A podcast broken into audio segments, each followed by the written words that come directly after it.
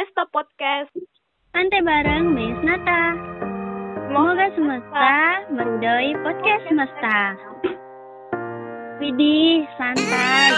Masa pandemi gini nih, cocok banget lah dengar podcast saat santai. Apalagi bareng semesta. Ed, ngomong-ngomong, Nata apa kabarnya nih? Apalagi masa pandemi gini, dan sibuk ngapain aja sih? Kabar baik nih, walaupun di tengah pandemi gini. Ngomong-ngomong, apa kabar, Re?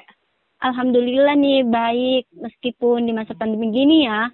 Tapi masih was-was sih apalagi ini kan masih dalam tahap new normal. Nah, terus, sih. nah, terus kan kalau masih tahap kayak gini, uh, kalau keluar ini harus tetap memperhatikan kesehatan nih. Kan kalau aku keluar sendiri sih tetap harus pakai masker. Uh, setelah itu, setelah pulang itu sampai rumah aku harus cuci tangan nih. Itu kan bentuk kewas-wasan ya. Lebih baik mencegah daripada mengobati. Ah, kelamaan opening nih kita, Nat. Kali ini kita bahas apaan sih? Kayaknya di masa gini paling bagus bahas mengenai berita hoax di tengah pandemi ya. Ah, bener banget nih. Apalagi dengan maraknya berita hoax di tengah masyarakat ya.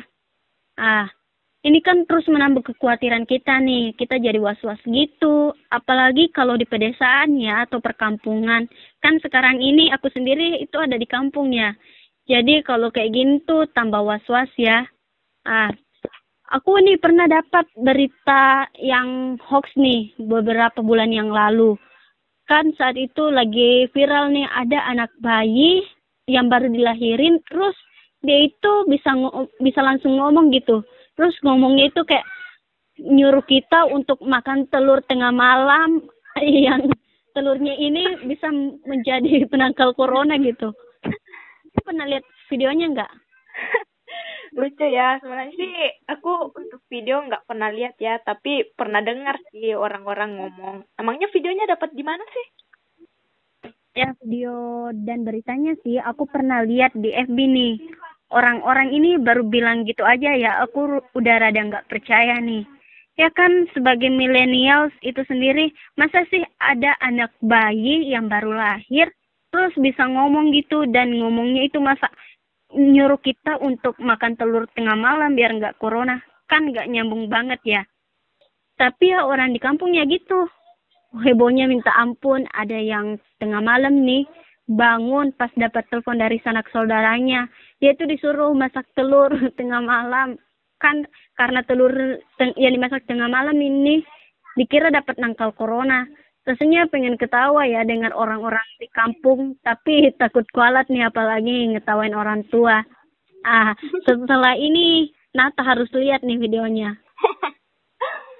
Aduh bisa dikutuk jadi maling kundang kau nak ah iya nih bisa dikutuk jadi maling kundang apalagi ngebicarain orang tua ya ah jadi ketawa ah biarlah kita ketawa di podcast ini aja ketawa berjamaah tapi ya hoax-hoax yang kayak gini nih yang buat rasa khawatir itu ada. Apalagi buat orang tua ya, karena kepikiran terus dengan berita atau kabar yang gak jelas, yang justru lama-lama bisa membuat kita stres nih. Gak habis pikir juga nih dengan orang yang tega banget ya ngebuat dan nyebarin berita hoax kayak gitu. Nah iya nih Mei. Eh sebenarnya di masa pandemi gini nih Mei, kita nggak boleh khawatir namun, merasakan perasaan seperti di, seperti itu di tengah pandemi sebenarnya merupakan sesuatu yang wajar sih dan nah. mungkin dialami oleh semua orang. Bohong juga lah kalau kita situasi kayak gini kita full happy happy aja di tengah tadinya kita beraktivitas tiba-tiba dikat nggak boleh keluar rumah. Oh iya nih, aku juga pernah baca nih. Kalau menurut psikolog psikolog itu bahwasannya rasa panik, stres, dan cemas itu dapat berdampak buruk. Apalagi jika seseorang tidak bisa mengelolanya dengan baik nih.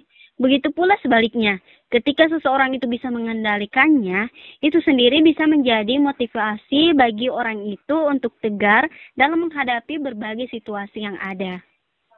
Bener banget, Mei.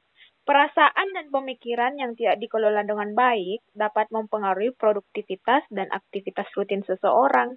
Hal ini terjadi karena cadangan energi seseorang terkuras habis untuk memikirkan hal-hal negatif dari segala macam informasi tentang COVID-19 yang dia terima. Hasilnya, dia menjadi tidak bersemangat untuk menjalani aktivitas. Wah, sangat miris nih. Hmm, iya ya, miris banget. Nah, oleh karena itu, kita perlu nih menerapkan beberapa cara kelola diri sendiri dari terapan informasi hoax. Apalagi di tengah pandemi kayak gini nih. Sebab hoax itu bukan kita banget, iu. Nah, setuju banget nih. Hoax Bukan tentulah bukan kita. Ah, pendengar nih di mana pun berada, kalian perlu nih nerapin beberapa cara untuk mengelola diri dari terpaan hoax. Gak sabar nggak nih dengerin tipsnya? Pasti udah nggak sabar dong. Oke, untuk hal pertama yang bisa dilakukan adalah nikmati setiap ketidaknyamanan yang dirasakan sebagai langkah awal untuk beradaptasi dengan kondisi saat ini. Jadi, kita harus ngerasain dulu nih, oh ternyata kalau nggak bisa keluar itu nggak enak ya, nggak bisa ketemu teman-teman, nggak bisa olahraga, dan sebagainya. Tapi karena situasi yang mengharuskan kita nih mengkat aktivitas di luar rumah, ya berarti kita harus beradaptasi nih. Jadi oke, okay, gue takut nih dengan segala pemberitaan yang muncul di media. Tapi pasti ada dong yang bisa gue lakukan. Ah, nah itu kan langkah awal kita untuk beradaptasi nih. Dan untuk hal kedua yang harus dilakukan adalah fokus pada hal yang bisa dikontrol. Salah satunya menjaga diri sendiri dari resiko penyebaran virus corona. Mulai dari kurangi aktivitas di luar rumah, rajin mencuci tangan, hindari kontak fisik dengan orang lain, dan instruksi lainnya yang telah disebarkan oleh pemerintah. Penyebaran virus itu kan sesuatu yang nggak bisa kita kontrol ya. Yang bisa kita kontrol adalah bagaimana diri kita sendiri supaya kita tetap sehat. Itu kan sudah jelas langkah-langkahnya. Ikuti panduannya, ikuti imbauan yang sudah diberikan. Kita kan nggak bisa kontrol orang untuk bersih, tapi kita bisa kontrol diri kita untuk jaga kebersihan. Harapannya bisa mengurangi risiko kita terpapar virus corona. Betul banget tuh. Jadi untuk tips yang terakhir ini jangan sampai kelewatan ya buat kaula muda dan kaula tua. Yaitu kita itu harus menyibukkan diri kita sendiri. Uh, dengan menjaga diri kita tetap produktif sepanjang hari, bisa menghindari pikiran-pikiran buruk nih. Lakukan aktivitas rutin seperti biasa mulai dari bekerja, bersosialisasi dengan teman-teman, hingga mengasah hobi atau skill baru. Kita seharian itu udah kerja. So, kita harus tetap memberikan waktu kepada diri kita nih untuk memperoleh informasi. Lalu kita juga harus menghabiskan waktu kita untuk kegiatan-kegiatan yang sifatnya rekreasi seperti nonton, baca, ngobrol, ngobrol dengan teman ya walaupun itu hanya melalui via telepon atau video call itu tentu akan membantu kita untuk untuk menghindari pikiran kita dari hal-hal yang buruk seperti ini nih yang kita lakukan saat membuat podcast. Wah, betul tuh. Itulah tadi tips dari kita berdua nih.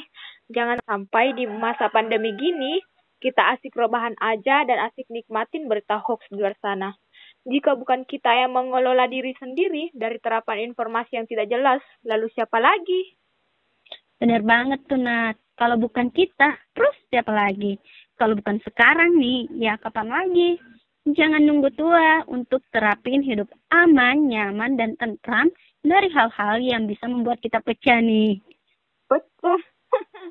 Terus Mei. eh nikmati hidup tanpa hoax itu nikmat banget lah. Nikmati harimu senikmat good day. ah, itu mah iklan. Nggak kerasa nih Mei, kita ngebacot sampai ke mana-mana. Ya juga nih, akhir kata wassalam. Pidato kali ya. Oke, pendengar. Waktunya semester berakhir nih. Semoga menikmati kebacotan kami. Semester Podcast Santai bareng Maya Nata.